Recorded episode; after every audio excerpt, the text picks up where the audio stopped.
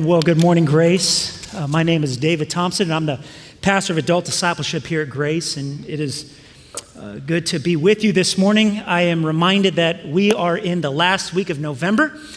Uh, after Thanksgiving, which means December is here, and we are decorating, and your homes are probably being decorated. And it tends to be that kind of year where either evokes a couple of emotions. One, we become even more joyful, or maybe sometimes these holiday seasons are a little bit tougher uh, because of some event or something that has happened in our lives. And so um, I know it's, it's um, uh, a good season, and I pray that you will experience that as you join us this month. We're in for a special treat to our services and even our Christmas Eve uh, time together in a couple short weeks.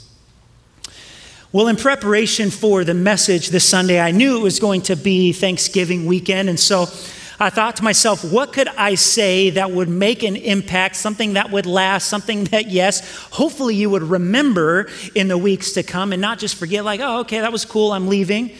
Uh, but I just couldn't come up with something that I felt would stick enough.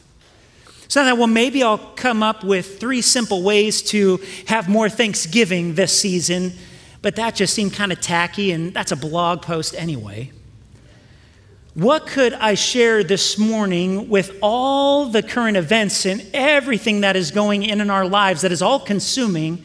What could I share with you um, that would be something that would stick and something that would last? And so, after several failed attempts and crumpled up paper, yes, I still use paper, I threw them away and just said, God, okay, whatever you want to say, I'm going to say. What an idea, right? Works every time all of a sudden it hit me. It's Thanksgiving. And we kind of limit Thanksgiving to around these holiday seasons where, oh, yeah, I'm thankful to be thankful, or I'm thankful for Jesus, or I'm thankful for his resurrection, or I'm thankful for whatever it may be. But you and I have a 24 7, 365 day a year reason to be thankful. And you know what that is? You and I have peace with the living God. I don't know how often that's kind of on the forefront of your mind, but I know in seasons, maybe when there's struggle or something happens, then eventually we get there and say, okay, you know what? God is in control. Uh, I am loved by God. Um, I am saved by grace through his faith. Uh, God is good, but we wrestle with peace so much. And so finally, when I figured out, okay, peace, I'm, uh, I'm, I'm, thinking about this word peace, and so much is coming up in my heart and in my life. I'm thinking, we like peace. We like when we're at peace. We like when we're at peace with other people. We like the peace that comes along with the holiday season. And so, okay, God, I'm going to work with this idea of peace. So, after I finally figured that out, after several hours, I know lame, I spent several hours just to figure that out, but that's how long it takes me sometimes. I said, okay, I need a well deserved break. So, I gave myself a break. So, what do I do on my break? took out my phone. I start looking at some of the global news headlines just to kind of stay up to current events on what's happening in our world. And okay, well, that's, that's not very encouraging, right? So then I kind of look for some local news, kind of what's happening in Austin and surrounding areas. And well, that's, that's not very encouraging either. So then I get on Facebook, where Facebook is all thing truth, right? And I start reading that, and I'm like, oh, okay, well, that didn't really lift me up at all. I, man, I, like, I just found out I want to talk about peace, and now I'm feeling everything but. And as I'm scrolling, I'm beginning to read uh, the things that my friends are going through. The marriages that I, thought, that I thought were more solid than anything have begun to crumble. Friends in ministry leaving because it's too hard, or maybe, just maybe, because they stopped caring about the people God had called them to shepherd. Then I see some of the political and social polarizing that is happening. And then I start to read about uh, leaders who have fallen out of ministry for various reasons. And then I begin to read more about the pandemics and some of the issues and the health concerns and the cancer and the struggles and the persecution of brothers and sisters in Christ all over the world. And then I start to become anxious about everything. Wait, God, what? Wasn't I going to talk on peace? I don't feel much of that anymore. So, what do I do? Well, I put the phone away for one. So enough of that. I grab the word. Say, God, I need your strength. I need for you to lift my soul out of the pit that I find it in right now. And I know that only you can do that because it's easy for me to get sucked into this. I want to be consumed with this. So I start thumbing around and say, God, point me to a passage that's going to make sense, something that may be new or something that may be fresh. And it encouraged the body of Christ this weekend. I find myself in the book of Philippians. I come across these words Rejoice in the Lord always. And again, I will say, rejoice. Let your gentleness be known to all men. The Lord is near. Be anxious for nothing, but in everything, by prayer and supplication, with thanksgiving. Remember that, hold on to that phrase. Let your requests be made known to God. And here it is. And the peace of God, which surpasses all understanding, will guard your hearts and your minds in Christ Jesus. Okay, now I'm coming back down. Okay, God, I get it. Now, I want you to remember with me that this is the Apostle Paul writing and penning this letter to a church that he longs to visit, though he can't because he is imprisoned in chains. And I imagine as he's writing this letter that he hears the chains clanging around his hands and his feet, which remind him that he is no longer a free man. The guards at his door are a constant reminder that the church that he longs to see, that he longs to visit, that he longs to fellowship with, well, he can't. The conversations, I'm sure, with the guards of mocking Paul and saying, Paul, is your message of the good news of Jesus that you claim is good news, is it really good news? Because look, look where it has you. I don't even want to be here, but I'm here because of you. Are, are you sure it's worth it? Give it up. Crawl out of this place. What does Paul do? Continues to preach to them. It's like, well, if you're here with me, I'm going to share the good news with you too. Here in these four short verses that I want to look at with you this morning, Paul reminds us of where true strength and ultimate peace come from. And that is only found in Jesus Christ, the only one who could sustain him in his pain and suffering, and the same God who, the only God who can sustain you and me in the times of suffering, in hardship, in trials that we go through or that we will continue to go through in this earthly life. The peace that Paul speaks about is divine, it comes directly from God. This isn't any human made up thing. This peace is from God Himself. And you and I, Christians, you and I, church, have not only peace with God, we have the peace of God readily available at all times. Will you take it? See, it's here in these passages that Paul encourages these early Christians to be living in active demonstrations of what the peace of God looks like, no matter, no matter the circumstances that they may find themselves in or even will eventually find themselves in. See, peace it's not just something internal that we think of being calm and tranquil and, and, and just being still. No. Peace is also action. The peace we experience from God is visible not only in the church as we worship and as we praise Him, as we'll talk about in a minute, but also in the ways that we just go through hardships and trials and we just have this strength about us. It's visible to the outside world as well. And this peace sustains us, it encourages us, it motivates us, and it helps us to continue pushing on when times are at their toughest. So, from our passage this morning, I want to encourage you with three things to do when you find yourself in these, what I call pit experiences in life, when you're just down and the anxiety, in the fear, in the worry, or the persecution, or the suffering, when these things come knocking at your door. Out of this passage, I want to just direct you to three simple things. I want you to do is I want you to praise Him, I want you to imitate Him, and I want you to thank Him. So let's look this morning. Praise Him.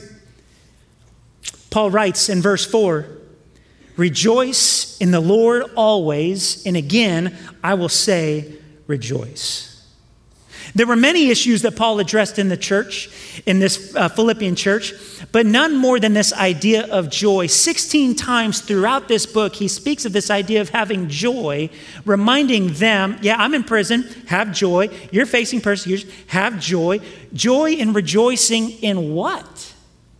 Paul, are you crazy? No.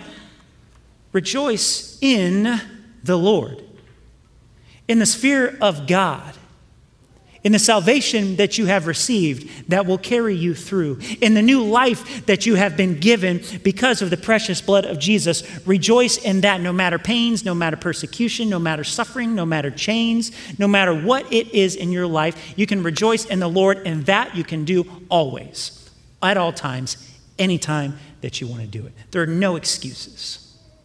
We may try to find some, there's no excuses. We rejoice in the Lord always. See, Paul presents us with two very important things one, the privilege, and two, the duty of rejoicing in the Christian life. Do you have this view of rejoicing in the Lord as a privilege? That we can rejoice in the Lord because of what He's done for us. I was an enemy of God, and now I'm a friend of God. I'm loved by God. I'm saved by Christ. I can rejoice in that, that God has given me a way to just praise Him in the moment. What a privilege. We have freedom to rejoice always. Do you realize that there's a lot of people right now that don't have the freedom to rejoice? Or maybe you find yourself in a workplace or an environment that doesn't give you the freedom just to, to rejoice whenever you want. So, what do you do? Do you make up for that when you're outside? We have the privilege to rejoice. Let's not contain it, let's let that overflow in our lives. But also, it's our duty. It's not a chore, it's not a burden. It's our duty as new creations in Christ to rejoice in the Lord, to worship the Lord, to praise the Lord. It's who we are.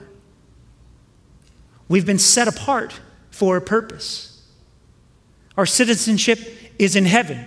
We're aliens, strangers, pilgrims amongst this land. That we are destined one day for eternity with the Savior. Come what may now, because I know what will come later. So, God, it's you and me.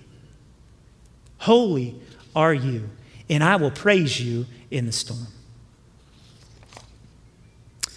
See, Paul uses this word to rejoice to mean a state of happiness and well being literally to rejoice and to be glad. It's the same word that he used in Colossians in 124 it says, "Now I rejoice in my sufferings for your sake." Here's why the apostle Paul could rise above the circumstances that he so often found himself in because he came to understand and live by the truth that true and lasting and satisfying joy can only come through Jesus Christ. That's why he writes in the Lord. My circumstances will change, but the Lord is unchanging. New and daily pressures will try to come in and to pressure me and to crush me, but He is my source of strength. Chaos and crisis will come, and it will come often, but He is my refuge and my hope. Friends will turn on me, but he will never leave me nor forsake me. And the enemy will try to seek to kill and destroy me. But Jesus said, I have come that you may have life and have life in abundance for the here and for the later. This is the well that Paul was writing from, that he shares with this church and that he shares with us. Don't look externally to find your joy and your happiness because it will be awfully hard to find. Look inside to the new person that you are, to what the Savior has done, to the Word of God, and find continued strength that you need to praise Him in the moments. See, Paul didn't write for them to rejoice in what they were dealing with, for he knew that wouldn't really be possible. That's, that's hard. God, uh, thank you that I'm miserable right now. Thank you that my relationships are fractured. Thank you for this horrible thing that I'm going through. No, it's, it's not that. See, we don't rejoice in the event itself. We can rejoice in what the event will produce in us that only that thing could do. And we rejoice in the fact that God wants to use that moment, that trial, that affliction for his glory. But do you believe that he is good? Do you believe that he will use that for his glory? That's where the rejoicing comes from. John 15, 11, Jesus says, These things I have spoken to you so that my joy, not anyone else's joy, my joy may be in you and that your joy may be made full. Uh, when I was a college pastor back in San Diego, um, I had a young man who would come uh, to me and, and just wanted to serve, was looking for a place to plug in and, and, and just serve Jesus. Cool. So, man, what do you want to do? He's like, well, I love running sound. I said, great, I don't have a sound guy. You get up there and do it. I said, cool. Found out he drove one hour each way to come and serve at the church. Well, I got a call from him one day, and uh, he sounded a little down. He said, Hey, Dave, can, can you drive me to my hospital visit? Yeah, sure, I'll be right there. Long story short, I found out that this young man went to dialysis three to four times a week. And upon that, he had three or four other doctor's appointments because he had an incurable disease that they didn't have any cure for. I didn't know it. I looked at him one day and said, well, Why didn't you tell me? He said, Well, years ago, the doctors told me that there's nothing that they can do, so I decided one day that I can either walk around and be miserable or I can rejoice in the time that I still have in this world. Okay, I'm convicted. It was his faith that mattered, not the fading of his body. But the source of strength came from Jesus. So I want you to look at this quote with me. It says, The joy that Christ gives is for time and eternity, for soul and for body, for adversity and prosperity. It's for all times and in all seasons. Charles Erdman summarizes great what it doesn't mean as much as it does mean. He says, To rejoice in the Lord does not mean that a man is insensible to sorrow and distress, to suffering and sin, whether in his own life or the lives about him, but it does mean that these dark realities will not be allowed to master him or to blind him to the radiance which streams from the face of his loving Lord. Faith in Christ and obedience to Him are the sources of abiding joy, and blessed are those who realize that true joy cannot be found aside from Him in His holy will. So maybe putting this verse into practice just simply means God, I want you to show me how to rejoice in this moment, and I'm going to trust you, and I'm going to follow you, and I'm going to be obedient. Show up when you want to show up, but I'm going to praise you. My friends, when things don't make sense, that's when faith kicks in because it helps you to live as though it does. When things just don't seem to come together, you can trust that God's got all things worked together and He's going to show you, and you can live as though life just makes sense. So, not only do we praise Him, when we find ourselves in those pits of life, we imitate Him. Jesus was our greatest example of what to do in the midst of trials and trouble and how to keep continued peace in our life when things just don't kind of go our way. See the word here, gentleness. He says, Let your gentleness be known to all men, for the Lord is near. It suggests this moderate, non retaliatory spirit, and maybe some of us need that a little bit more than others. We find ourselves in every disagreement we can find, every argument we can find, because we, we like to just quarrel and we like to we kind of stir the pot a little bit. And Paul's just saying, do, do away with that. There's enough things to keep the church divided. Let's not continue to add to that. There are more things that we can come together on than that need to divide us. And that centers around the gospel, centers around the goodness of Jesus Christ, who gave everything for us. He's saying, guys, stop getting caught up in the things that stoke fire and division in the church and unify yourself around him. Imitate Jesus Christ. You want to experience more peace? Imitate Jesus. Look at these verses. Hebrews 12. Consider him who endured such hostility by sinners against himself, so that you will not grow weary in doing good. 1 Peter 2.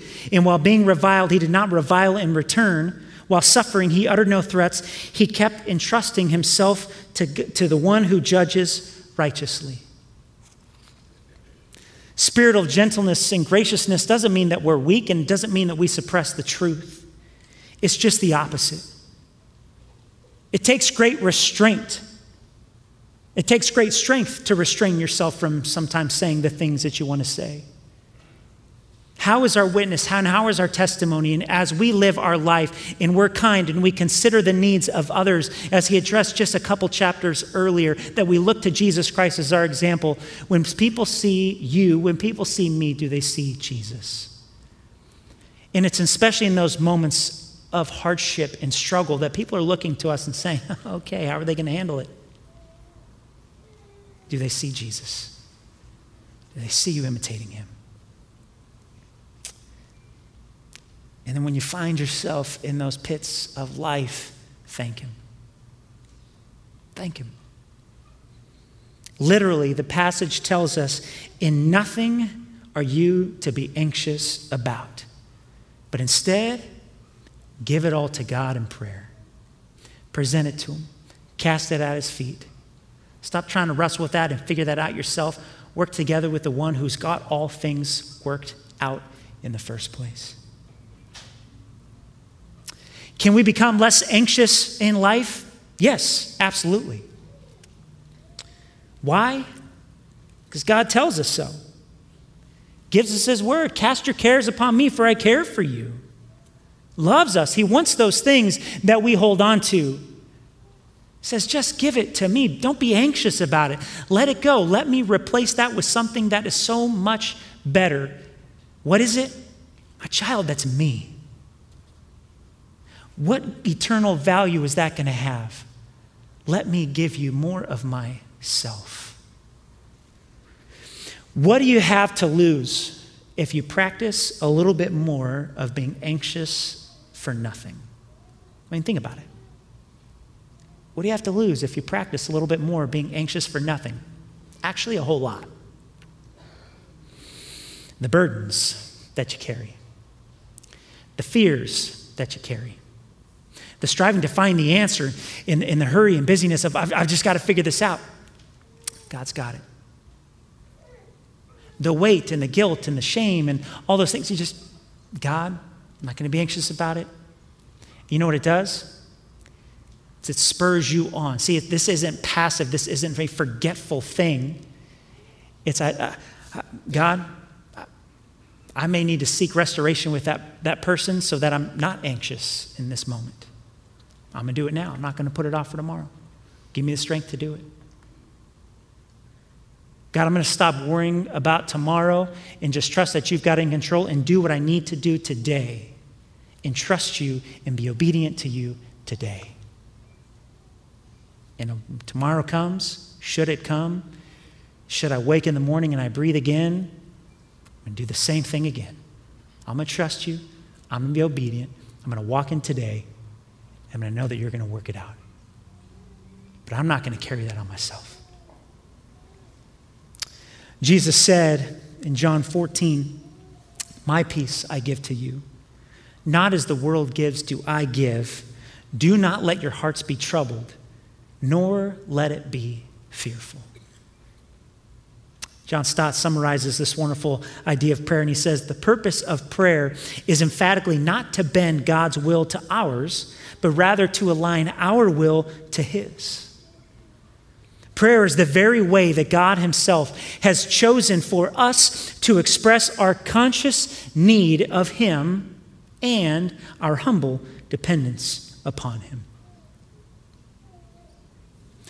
So we got be anxious for nothing and everything by prayer and supplication with thanksgiving. See, here is the kicker to peace in the prayer life. See, with thanksgiving, let's, um, when we talk about God with a spirit of thanksgiving, we give God the recognition that He deserves. He gets the credit for the outcome, not me, not us. He does. And He gets the credit even when the situation and the outcome is unseen. Here's what I do God, I'm not going to be anxious about this situation. I'm going to present it to you. I'm going to talk to you about it. And God, I thank you that you have me in the palm of your hands, that you have my best interest in your hands, that you care enough about me to walk with me in this situation. He gets the credit. God, thank you. See, praying with thanksgiving shows a believer's peace because I don't need to see the result to prove that God is gracious, that He is good, that He is kind. No, I trust Him in it beforehand. See, as we pray with thanksgiving, it builds a barricade in our mind against anxious thoughts. God, I thank you. I'm going to set up a fortress around my mind, which is guarded by Christ. And I am not going to let these things come in because fear, anxiety, worry, doubt, all those things will get as close to you as you let them. They've got no problem crawling into your life and just latching onto you.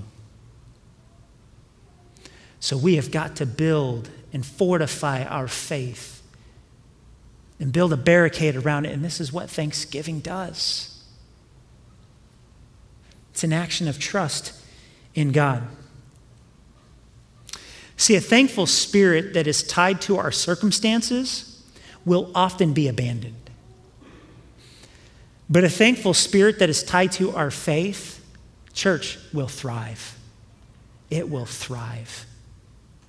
If I'm only thankful because I can see the outcome, that I'm not going to be thankful a whole lot.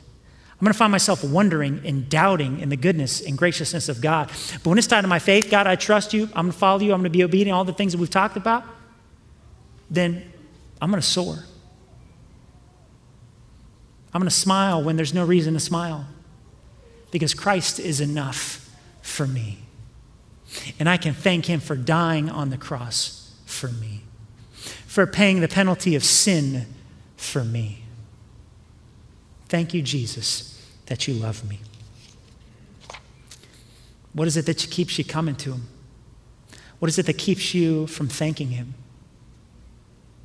Never forget, I was sitting on the couch one day with my son, and uh, he's four, uh, four years old, and we were reading some Bible stories, and we're talking about the love of Jesus and a lot of just, man, we have so much to be thankful for and, and God that He loves us and He cares about us. And we're reading all these Bible stories. And you know, you can come to God at any time, any moment that you want. I know sometimes you want to come to Daddy for things, but I hope that one day you'll learn to go to Jesus to some things in your life and just kind of prepping Him for life. And I think He was getting this idea that I was going to give Him away or something because he just looks at me and he says, Stop reading. And he puts the Bible down. I'm like, Whoa, dude, where did you come from? And he says, Daddy. I know, pretty cool, right? He says, Daddy O, do you love me? How dare you ask that, son? No, I didn't say that to him. I said, oh, Son, yeah, of, of course I love you. I love you more than any. Well, I love your mom more. Well, no, I love you just the same. Whatever this works out, I love you. Man, more than any, I would do anything for you. I would die for you, son. This is Jesus. I'm not saying I'm Jesus, of course. I'm saying this is Jesus. Maybe sometimes we're wrestling just with does God love us? And He's saying, yeah, just come to me and talk to me about it. I love you more than anything. I sent my son to die for you, to prove my love for you. Just come to me, be with me, spend time with me, trust me, rejoice in me, imitate me, follow me, and just thank me that I know what you need at the very moment you need it. Can God be trusted, church? Yeah. Is he good all the time, or do we just say that when someone else says, God's good all the time, all the time, God's good? Do we just say it, or do we believe it?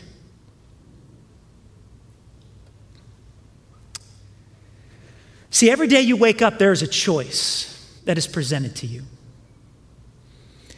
We can spend more time worrying about everything and thanking God less, which has the potential to ruin you, discourage you, keep you depressed, keep you anxious, drag you and others down around you, or just maybe there's a better way. We can pray about everything and thank God more, which has the potential to develop you and cultivate in you the very things that God desires to build you up in and use you for, to, to, for His glory and His purpose. Which one do you want to choose? because that choice is yours.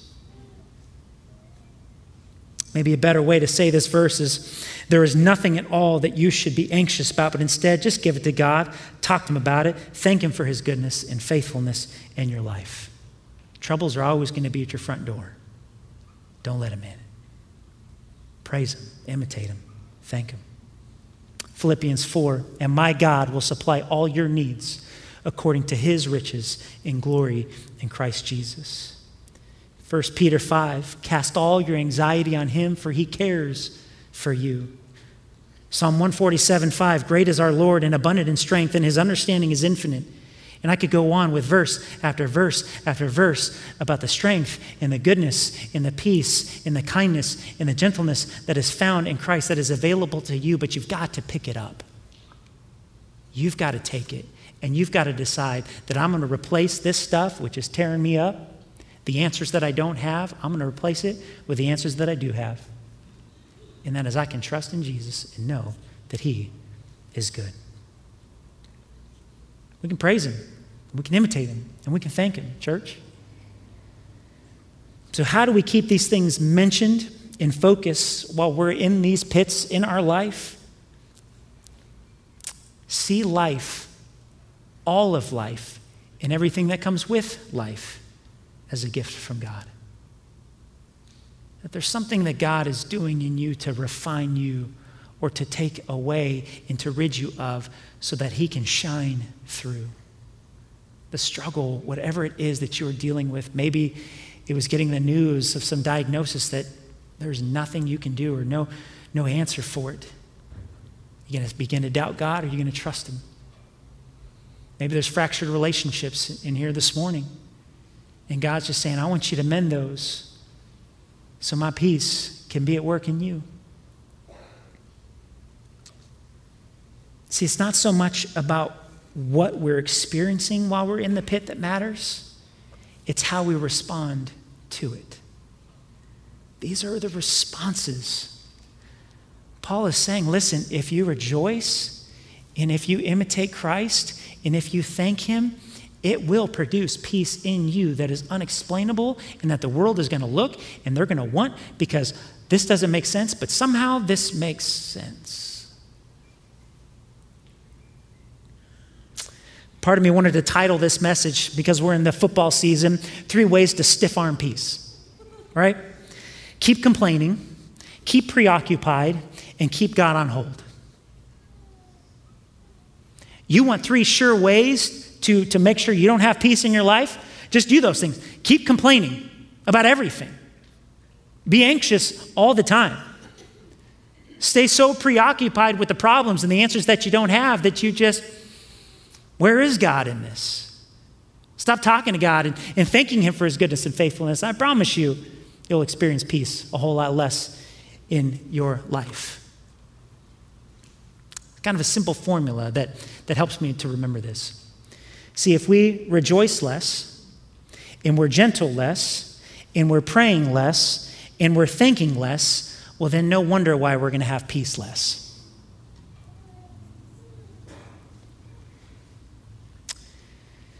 If you find one or maybe all three of these areas to be a struggle in your life, let me encourage you don't try to tackle them all at once. You will fail. I've tried, I've been there. I've tried to do that, it doesn't work.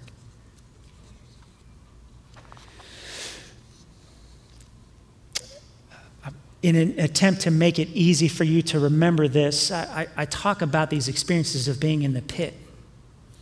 And maybe some of you have captured this. But the first letter of each of the main points coincides with this idea of pit. P, praise him. I, imitate him.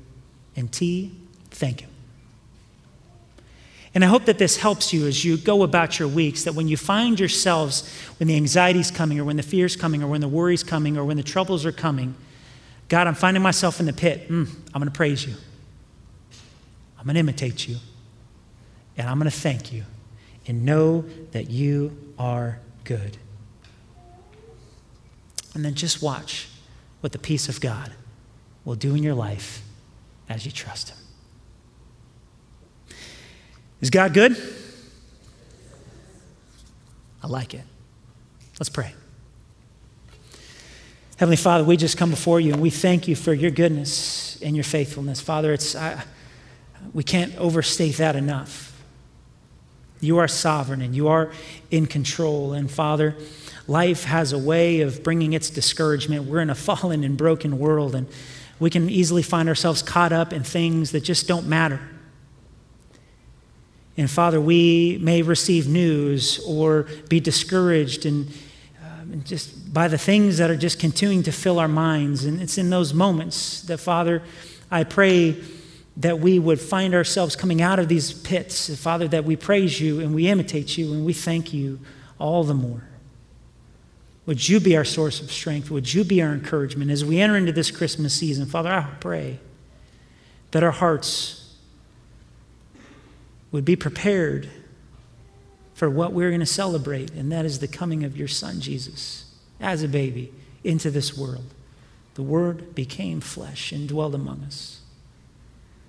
Father, thank you that you make yourself available to us and that you love us and you care about us and you never leave us. And even when life is hard, Father, you're right there, ever near, reminding us of your presence. So, Father, would we give you the things that we need to give you? And would we find the time to spend with you? And would we make it our mission, Father, to grow in our faith that we just see our praise and our thanksgiving grow all the more? In Jesus' name we pray. Amen.